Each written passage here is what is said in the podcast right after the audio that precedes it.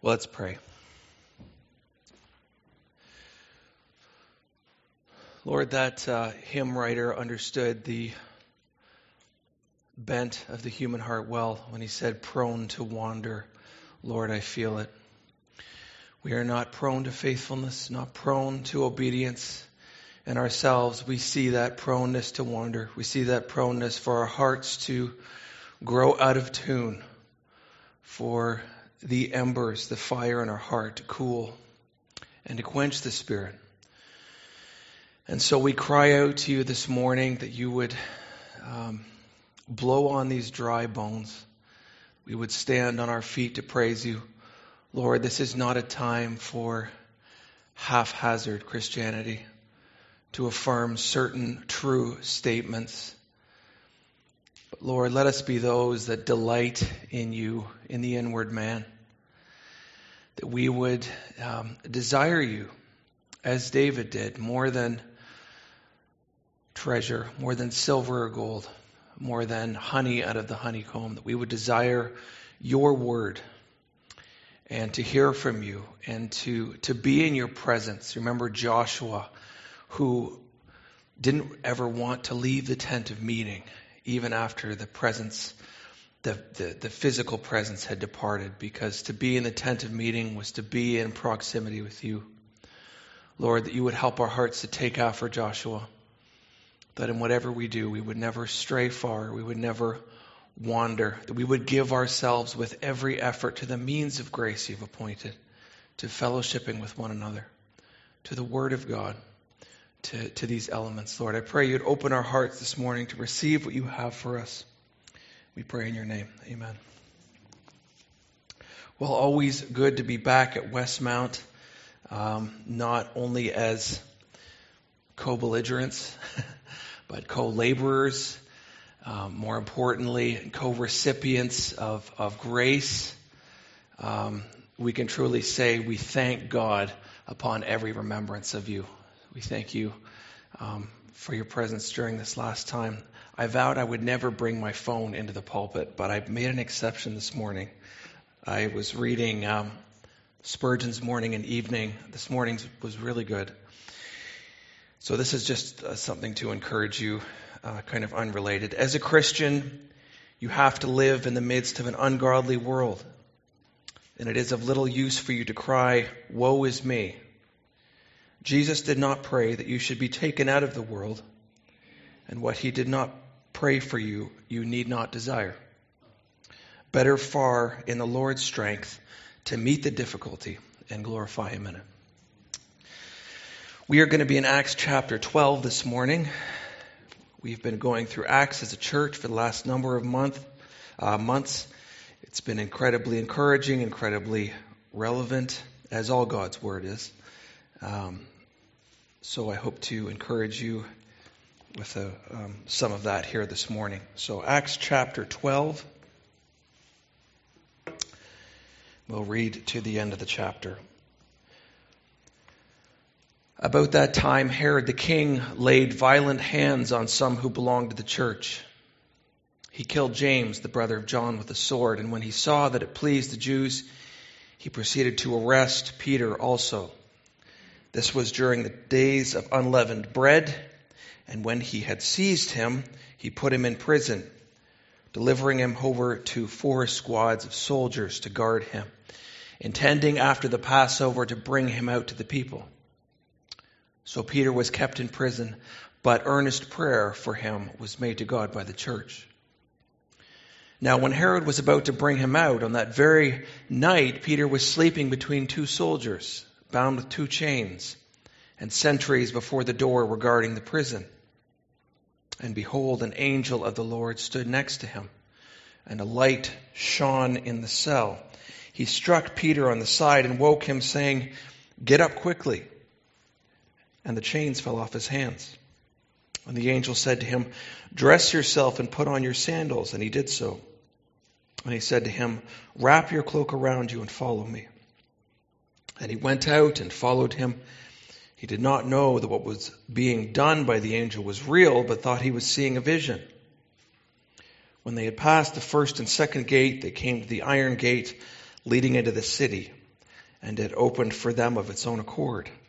And they went out and went along one street, and immediately the angel left him. When Peter came to himself, he said, Now I am sure that the Lord has sent his angel and rescued me from the hand of Herod and from all that the Jewish people were expecting. When he realized this, he went to the house of Mary, the mother of John, whose other name was Mark, where many were gathered together and were praying. And when he knocked at the door of the gateway, a servant girl named Rhoda came to answer. Recognizing Peter's voice and her joy, she did not open the gate, but ran in and reported that Peter was standing at the gate. And they said to her, You are out of your mind. But she kept insisting that it was so, and they kept saying, It is his angel. But Peter, but Peter continued knocking, and when they opened, they saw him and were amazed. But motioning to them with his hand to be silent, he described to them how the Lord had brought him out of the prison, and he said, Tell these things to James and to the brothers. Then he departed and went to another place. And when day came, there was no little disturbance among the soldiers over what had become of Peter. And after Herod searched for him and did not find him, he examined the sentries and ordered that they should be put to death. Then he went down from Judea to Caesarea and spent time there. Now Herod was angry with the people of Tyre and Sidon, and they came to him with one accord. And having persuaded Blastus, the king's chamberlain, they asked for peace because their country depended on the king's country for food. On an appointed day, Herod put on his royal robes, took his seat upon the throne, and delivered an oration to them. And the people were shouting the voice of a God and not of a man. Immediately, an angel of the Lord struck him down because he did not give glory to God, and he was eaten by worms and breathed his last. But the word of God increased and multiplied. And Barnabas and Saul returned from Jerusalem when they had completed their service, bringing with them John, whose other name was Mark. Well, how would you feel about uh, starting a new job with no job description, no title, no set duties or list of expectations. You were just kind of thrown into this position and had to figure it out as you went along. Well, that would likely be a very frustrating experience for you because you can't faithfully execute your responsibilities when you have no idea what those responsibilities are. Um, there's been a lot of renewed discussion along these lines about the church over the past two years. What are the responsibilities? What is the nature of the church? That's been the good news.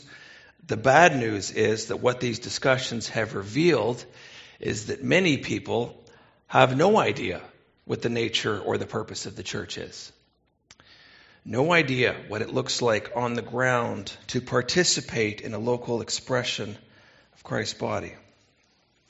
What we're seeing here in Acts 12 is the church in action. The church on mission. It isn't a detached account of something that happened to somebody else. It's a nuts and bolts account. These people are on the ground. James has already been executed, we read here. Peter, one of the main pillars of the early church, has just been arrested, and he too is soon to be executed. From one perspective, this could be the end of everything they worked for up till now, right? The end of the church. Started with a bang, now it's in trouble. And yet, instead of that, it's the launching point for great encouragement and great expansion. And that actually is the book of Acts in a nutshell. The harder you squeeze the church, the faster it grows. I want us to see four things in our passage today um, should characterize the church. Maybe we could view them as kind of a church job description. We're going to see that the church is a suffering body, first of all. Secondly, we're going to see that the church is a praying body. Thirdly, we're going to see that the church is an enduring body. And fourthly and finally, we're going to see that the church is a vindicated body. So, first, we see the church is a suffering body. Uh, we've been told in verse 19 of the previous chapter, chapter 11, the Christians have scattered as a result of the persecution, in the wake of Stephen's death. We're told in verse 1 of chapter 12 that Herod uh, has decided to lay violent hands on some who belong to the church. Uh, the Herod in question here is, is Herod Agrippa I. Um, there's a number of Herods in Acts, so you could be forgiven for getting confused. He was the grandson of Herod the Great, who uh, was the Herod who ordered the slaughter of all the babies in Bethlehem after Jesus was born. Uh, Herod Agrippa, this Herod here, he was a shrewd politician. He was also great friends with the Roman Emperor Caligula, who by all accounts was insane. So that probably sheds a bit of light on Herod's character as well. Um, we don't exactly know why it was that Herod decided to arrest and execute James. What were the inciting events that provoked him to do that? But we do absolutely know why he's continuing the persecution. We read that in verse 3. Uh, Herod noticed that the arrest of certain prominent Christians pleased the Jews. So, in other words, it made the mob happy. In classic politician style, Herod is first and foremost interested in holding on to his power. He's massively insecure about his position. And rightly so, because most kings didn't last very long during this period of time. So he does what all insecure leaders do, and that is to attack, to accuse, to persecute, to suppress whatever group they perceive to be a threat to their authority, to their agenda. He throws them in jail. He kills James. He arrests Peter. He's going to do whatever he has to to ingratiate himself to the present powers. That might be the Jewish mob. That might be Caesar. Whatever is a risk to the total eclipse of the Caesar state or the Herod state has to be put down. And that, throughout history, usually means Christians. Um, some of you may have heard of Francis Schaeffer. A large part of his ministry was warning about the inherent totalitarian trend of the state. He said, No totalitarian authority nor authoritarian state can tolerate those who have an absolute by which to judge that state and its actions. The Christians had that absolute in God's revelation. Remember here, John the Baptist, who went after another Herod, Herod Antipas, for marrying his brother's wife. What gives John the audacity to do that? Why is he allowed to do that? Well, it's because John was under an authority higher than that of Herod. Here Schaeffer continued. Because the Christians had an absolute universal standard by which to judge not only personal morals, but the state, they were counted as enemies of totalitarian Rome and were thrown to the beasts. And we've said it before, and we'll keep saying it. Adherence to Christ as Lord and King will always put us at odds with earthly rulers who presume to rule outside the set bounds of their authority.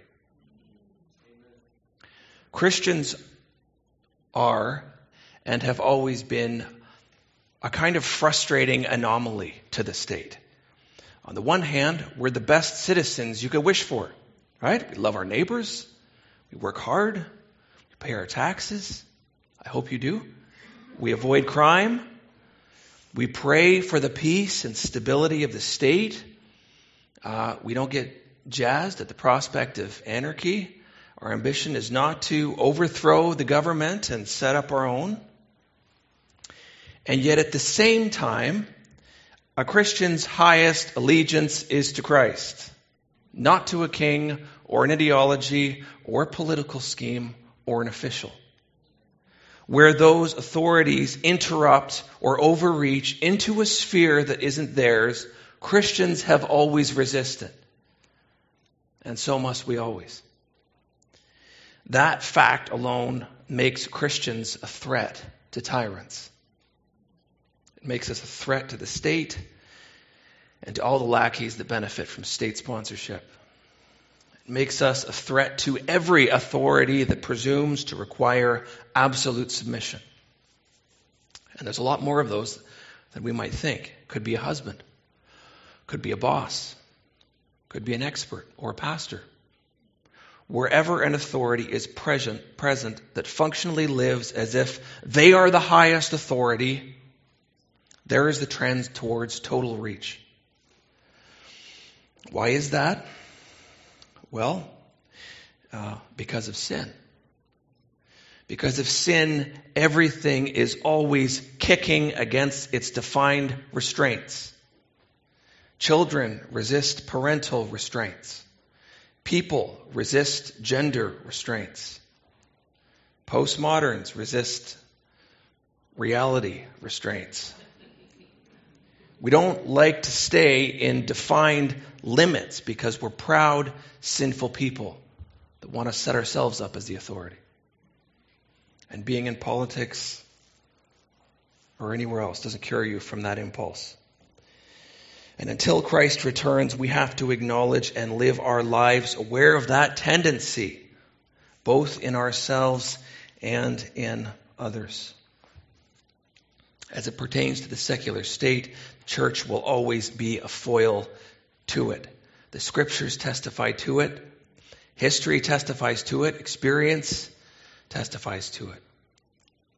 And we have to acknowledge that we will be persecuted to a lesser or greater degree because of that. Maybe jail, as in Peter case, Peter's case. It may be execution, as in James' case. But that's in the job description. If we don't like that prospect, Jesus says, then we aren't worthy of him. Matthew 10:38 Anyone who does not take up his cross and follow me is not worthy of me. And it would be convenient for us to be able to decide which crosses we could bear. But um, that's not within our power. Uh, the providence of God ordains which crosses come to us. Um, and so he'll help us bear up under them.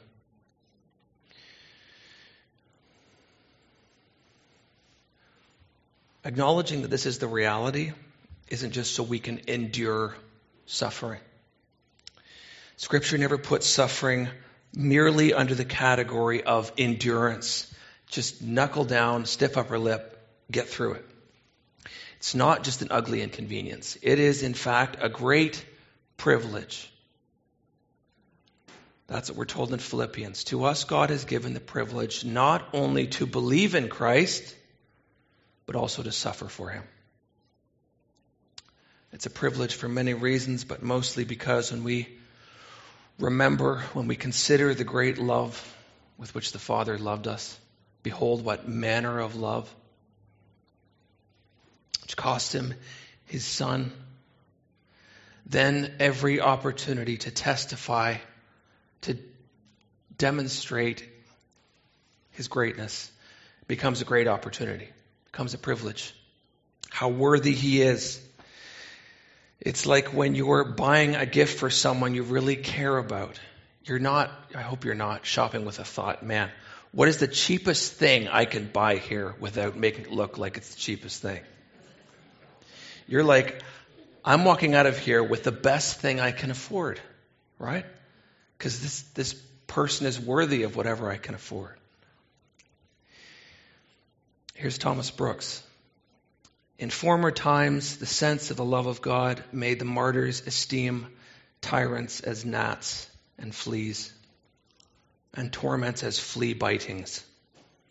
Tertullian, speaking of his times, says that to be accused was the wish of Christians, and punishment for Christ they counted joy. A certain woman running in all haste with her child in her arms, being asked the cause. Oh, she says, I hear a great number of Christians are appointed to be martyred, and I am afraid lest I and my little ones will come too late. There's no way you bluff your way into that kind of eagerness to lay down your life, or your job, or your friends, or your family, if it comes to that. That's been the refining work of the church over the past two years. It only happens as we live in vital, close communion with Christ, as we delight in Him and see Him as that treasure in a field and as that most valuable pearl, worthy of whatever sacrifice we can lay down for him. But even then, it's, it's a pure gift of the Spirit. This eagerness this, to, to see suffering as a privilege and one we should all pray for. And speaking of prayer, as we move on, we see that the imprisonment of the apostles isn't the end of this story. Herod is seemingly at the top of his game here, isn't he? He's friends with the emperor. The Jews love him. He's got a bunch of people at the end of this chapter revering him as a god. Nothing seemingly going to stop him. Nothing, that is, except verse 5. And verse 5 might be called uh, the death toll of every human plan. Earnest prayer was made to God by the church. That's our second point, and that that is that the church is a praying body. Earnest prayer. Let's look at that word earnest for a few minutes. It, in Greek, it literally means to, to fully stretch out, uh, or to pull on something to maximum tightness. So picture a tug of war where both sides are just yanking on that rope. There's no give there. The rope is, is all in to that battle. That's the kind of prayer that the church body was directing to God on behalf of Peter. It's the same kind of prayer that's being described in Hebrews 13:3. Continue to remember those in prison as if you were together with them in prison. And those who are mistreated as if you yourselves were suffering. How do you pray when you're in the midst of suffering? Fully committed, all in, right? No ounce of energy spared. Because if you know that it's just you trying to get through it in your own strength, something's going to give. You don't have the capacity to endure, let alone rejoice in suffering. You don't have that kind of strength in yourself. I don't. None of us do. Now, here's the question they're praying all in. That's established. What are they praying for him? What are they praying for Peter? What's the content of the church's prayer? See, most of us automatically assume that they are praying for his release. But it doesn't say that. Now, that, that may have been one of the things they were praying for him, but it certainly wasn't all of it. We know that because when Peter shows up at the door, they're totally surprised, right? They saw him, verse 16, and were amazed. They didn't expect this. Their prayer must have been larger than that. And to assume that the substance of our prayer for persecuted saints should be for the removal of their trial is a totally unbiblical reduction of the doctrine of prayer. Remember, Herod has already killed James. There's no doubt at all that the church was engaged in the same kind of earnest prayer for James. But if the sum total of their prayer amounted to, Lord, please break James out of prison, man, that's a sad ending to that story. But what if the expectations and prayers of the early church weren't like ours often are? Lord, make it easy for them and spare us while you're at it. How can I say that? Well, I can say that by looking at just a few verses from probably the most imprisoned, persecuted Christian in history, the Apostle Paul. What kind of prayer is Paul asking for while he's in prison or being persecuted or on the run? Let's look at Ephesians 6 19 to 20. He says, Pray also for me that the message may be given to me when I open my mouth to make known with boldness the mystery of the gospel. For this I am an ambassador in chains. Pray that I might be bold enough to speak about it as I should. What's his request for prayer here? That the prospect of persecution wouldn't quench the proclamation of the gospel. That's always a danger for us. Because in suffering, the, what happens? The self protective impulse takes over, right? You just want to hunker down, hide out somewhere, lick your wounds. That outward compulsion, it just shrivels if it isn't sustained. Courage in persecution is only something that the Spirit can do. And we need to pray to that end. Again, here's Hebrews 13 18. Pray for us, for we are sure that we have a good conscience, desiring to conduct ourselves all honorably in all things. Pray that we would have a good conscience. They wanted to conduct themselves honorably in the midst of persecution. There's lots of temptations in the midst of persecution temptations to resentment, temptation to bitterness, to anger, to complaining, to retaliation, to trying to find solace in other things to backsliding, all kinds of dangers. So, this is another way for us to pray for persecuted saints that Jesus would assist them, would assist us to hold to a good testimony in the midst of trying circumstances. Colossians 4 3, praying at the same time for us as well, that God will open up to us a door for the word so that we may speak forth the mystery of Christ, for which I have also been imprisoned. We also see that Paul prays for open doors in the midst of persecution. That isn't intuitive.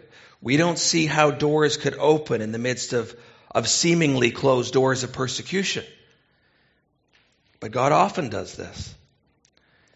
Um, early on, when James Coates was arrested, I'm sure many of us prayed that he would quickly be released so he could return to his family and his church. Now, that wasn't a wrong thing to pray.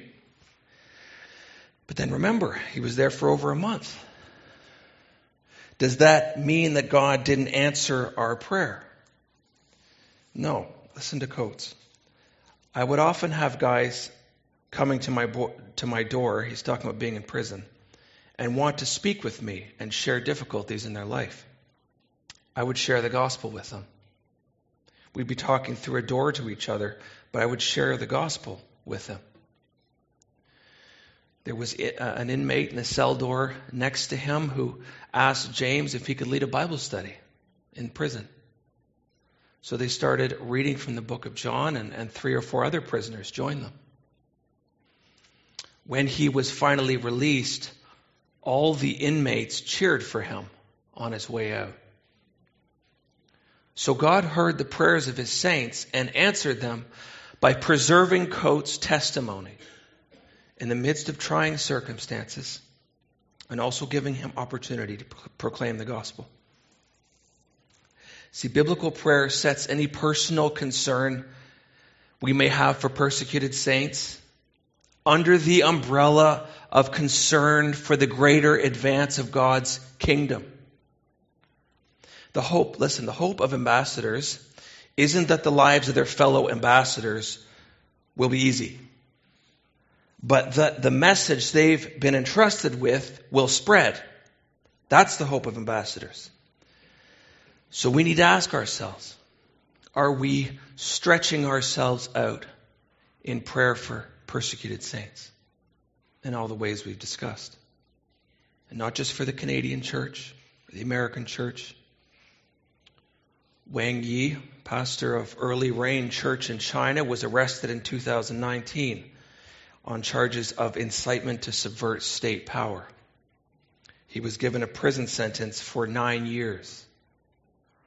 Last we heard of him, they're keeping him in solitary confinement. They're feeding him moldy rice. He's very sick. They're not sure how much longer he's going to last, and we need to be praying for him. So we need to, to get better at earnest prayer for the persecuted saints. We're growing in lots of ways. You know, our church and, and Westmount, it's really encouraging, but this is an area we all need to grow in. An area I need to grow in. Urgent prayer for the church. Third, uh, and this is a short but an important point, we see that the church is an enduring body. What we have here in Acts 12 is really a tale of two people. First, we have Peter. We're told they're bound in chains, behind locked doors, numerous guards around, waiting to be executed. In their hand, you have Herod, the head of the Judean state, all the Jews cheering him on. And notice, this is important. So, those are the two kind of lies we have set up. Verse 8 the angel has to wake Peter up. so, Peter's not worried here. He's not thrashing around with a sword, cutting off people's ears like he used to do. He's not worried. He's just passed out in the cell.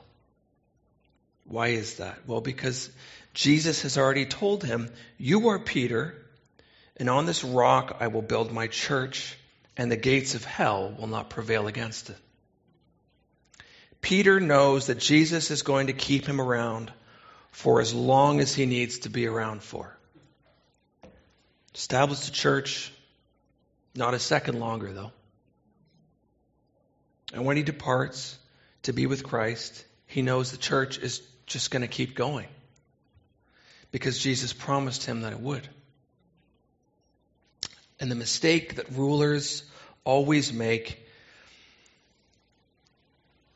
is thinking that the church triumphant, the church known from before the beginning of the world, the church purchased by the blood of Jesus, is just another institution that can be snuffed out when it gets in the way. Lots of people have tried. Herod the Great, kill all the babies. Maybe we'll kill Jesus. Jesus escapes. The crowds, let's crucify Jesus. Then maybe we can stop his kingdom and his message. Jesus raises from the dead, ascends to heaven. Saul and the crowds, let's kill Stephen and drag Christians off to jail. The church explodes with growth. Herod Agrippa, let's kill James and Peter. Peter escapes, church continues. Rome, let's kill all the Christians to make sure we forever remain the eternal city. Barbarians sack Rome, Christianity keeps going. Communism, secularism, various forms of statism over the years, all at various times, have tried to stamp out the church. And here we are. And there's a million more of us around the world. By God's grace. That's, a, that's amazing. And that's a reason to be encouraged. And that's why Peter isn't worried about what's going to happen to the church if he goes. That's why he's sleeping. That's why Paul and Silas can sing hymns in the middle of prison. That's why Christians throughout the centuries have gone gladly to whatever end providence has in store for them. Because look at verse 24. The word of God increased and multiplied. What does God do when the rulers set themselves against the Lord and against his people? Let's all say it together. He laughs. He laughs. Right? He laughs because it's just so preposterous. It's like a bunch of little peasants with clubs and pitchforks mounting an insurrection against a king with a massive army, with walls. We all know how that's going to end.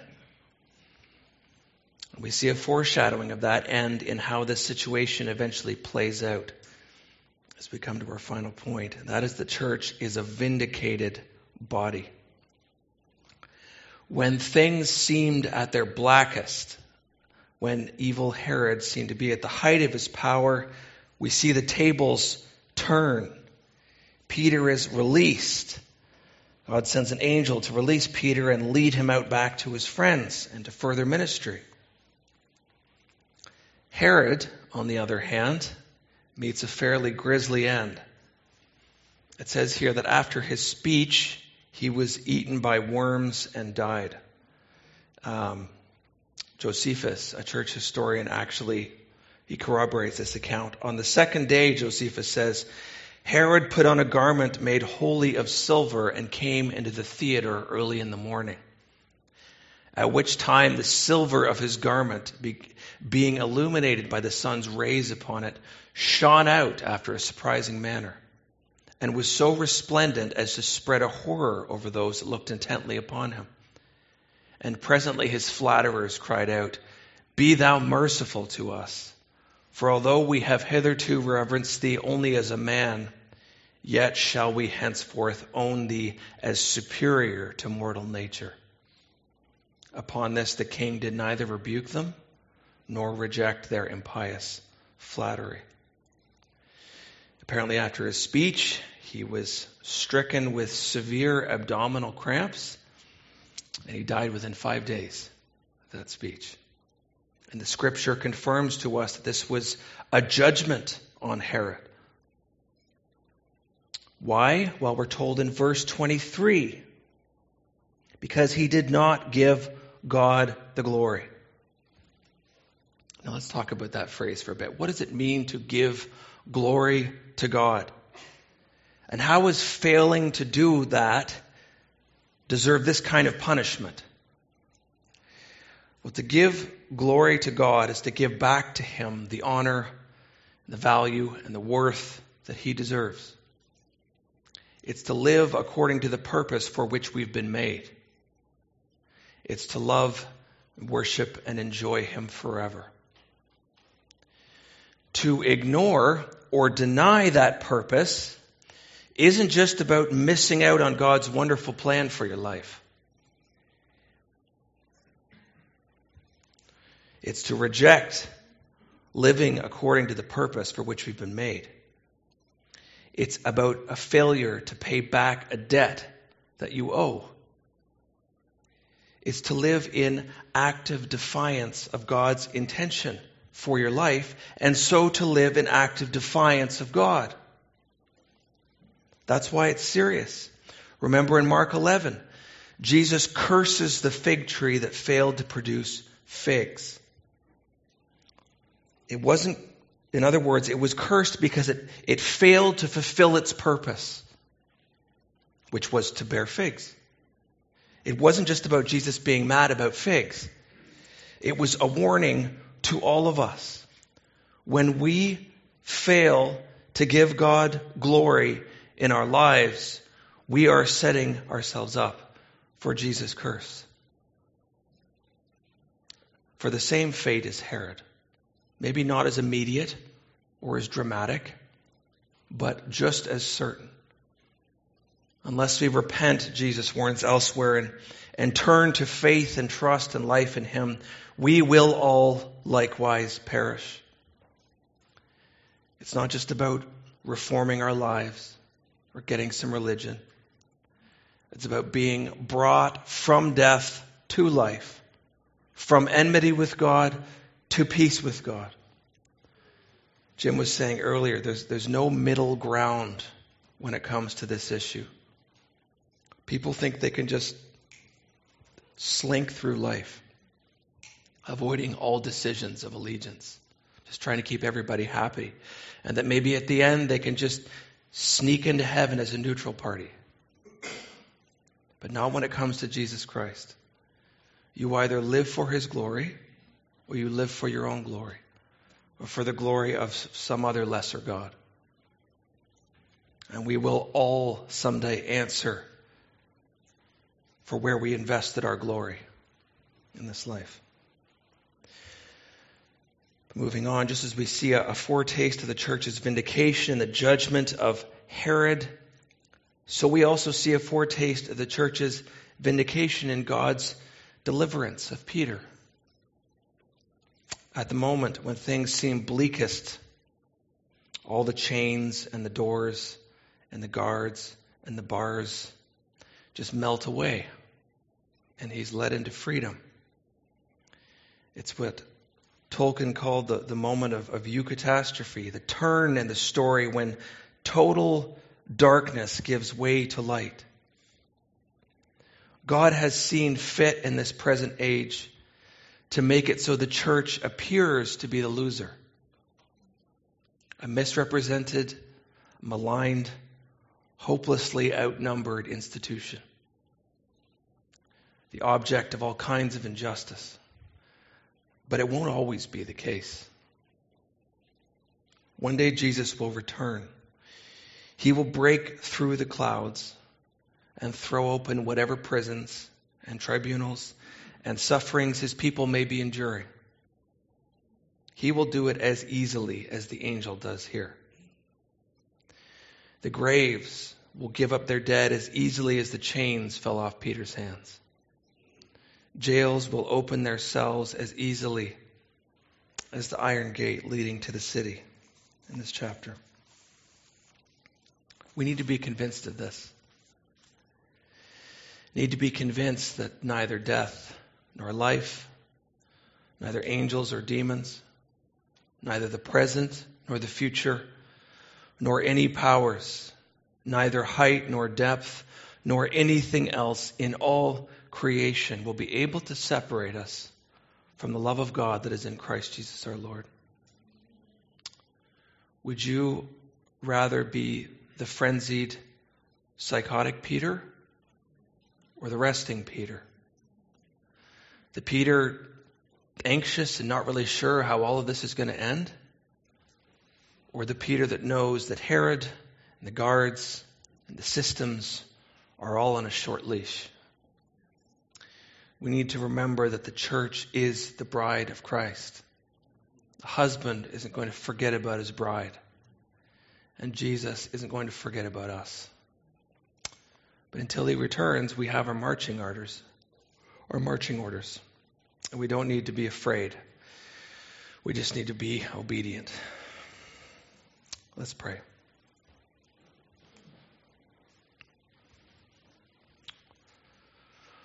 Lord Jesus, we thank you for the great love with which you have loved us. That when we were strangers, when we were far away, you ran to meet us, as, as that parable goes.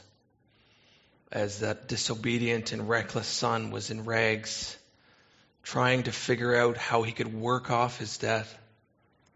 The father runs to meet him and puts a, a robe and a ring on him rejoices over him, rejoices over his son who was lost but is now found. And so amazingly, you rejoice over us, Lord. Um, we were all just as lost, all just as, as deceived in our sin. And yet, Lord, we thank you for such mercy as, as you have shown us through the cross. Lord, I pray, I thank you so much for Westmount. I pray that you would continue to strengthen them in the days ahead. We don't know what's coming. And yet we, we know the, the end. We know the conclusion. We know how the story works out eventually. Um, and so I pray you would just continue to give courage, give hope, and, and hearten the saints here. And uh, we thank you, Lord, that, that this is your world, this is your story, and it will all work out to your glory in the end. I pray this in your name. Amen.